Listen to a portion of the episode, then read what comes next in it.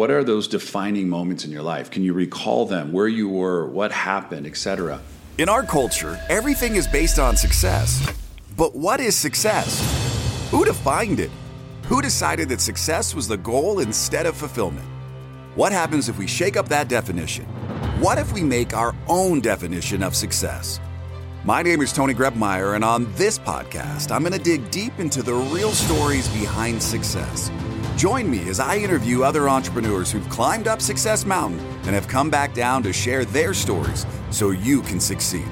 If you're ready to join a community of other entrepreneurs redefining success and finding fulfillment, go to BeFulfilledLife.com and join the community. Now, let's dive into today's show. 1997, July or so, I uh, was just going to work like I do any typical Tuesday at Cheers in Sunnyvale.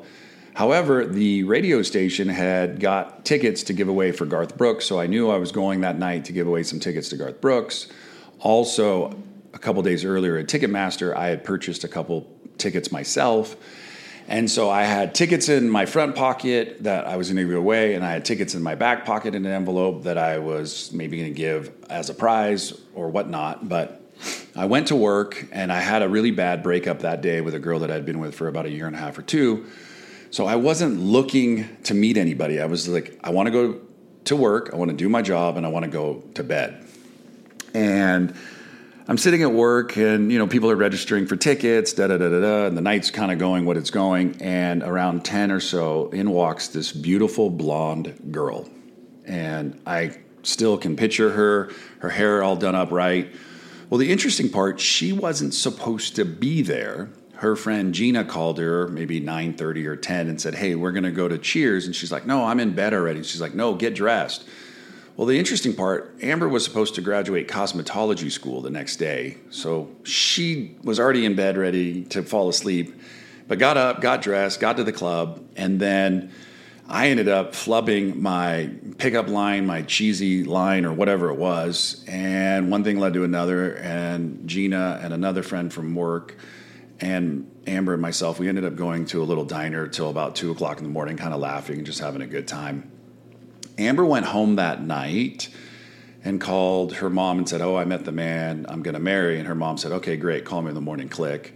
Um, I did give Amber those two tickets to Garth Brooks for a later show in August.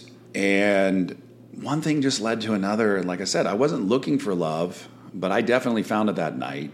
And I know that she wasn't wanting to do anything other than just probably go home and go to bed. And you know, something magical happened. And I've often said, you know, what are those defining moments in your life? Can you recall them, where you were, what happened, etc.?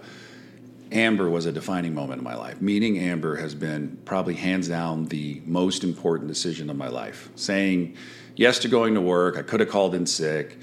Yes to getting an extra pair of tickets for Garth Brooks. Sometimes you do things you don't know the outcome, but that's also part of the game of life, which is you just do the next right thing. I've always been a giver, so getting a pair of tickets isn't something abnormal for me. Anybody knows me well enough. I do that to this day. I still like it. I like having people smile and laugh and having fun. And, you know, when Amber walked into the club, I, I literally saw my future. And, uh, you know, we dated for some time. And then eventually uh, we got married and uh, Amber was also there for my 25th birthday. That was a whole debacle. Oh my gosh. Because I used to make people, I don't want to say I used to make people, I would help you celebrate your birthday, maybe have too much liquor. But that night I did 25 shots on October 15th. Uh, 25 shots lined up around the bar. I did all 25, and then Amber was uh, kind enough to give me a ride because the next day we were going to meet uh, some of my friends in Vegas for my 25th birthday and celebrate. Amber got pulled over, um, and one thing led to another. She was driving my pickup truck, and the cop let her go. But I'm sitting there just puking, just sick as a dog, just throwing up everything that I just had consumed. And so she saw me at my best, and she saw me at my worst. And this woman loves me regardless. And I got to say, like, I hope you find somebody in your life that loves you regardless for the good, the bad, and the ugly. And we have been through a lot together. And I feel like every day that I'm with Amber, my just greatest joy in this world is seeing her face light up with smiles and the way that she loves, the way that she helps people. It was the best day of my life, and still to this day, I'd do it over again a thousand times with the same outcome. Being with Amber has been the greatest joy of my life. It's led to so many wonderful things. So I hope you find that person in your life. And until next time, go make today the absolute best day of your life. Thanks for listening to today's show. But before you go, let me ask you a question. How would you like to be the architect of your journey in this game we call life? Take the next step now at www.tonygrebmeyer.com. Enter your details to get the first week of the Be Fulfilled Journal for free. It includes access to our private community of thousands of other entrepreneurs. It'll give you more clarity and freedom in your day, and it might just change your life forever.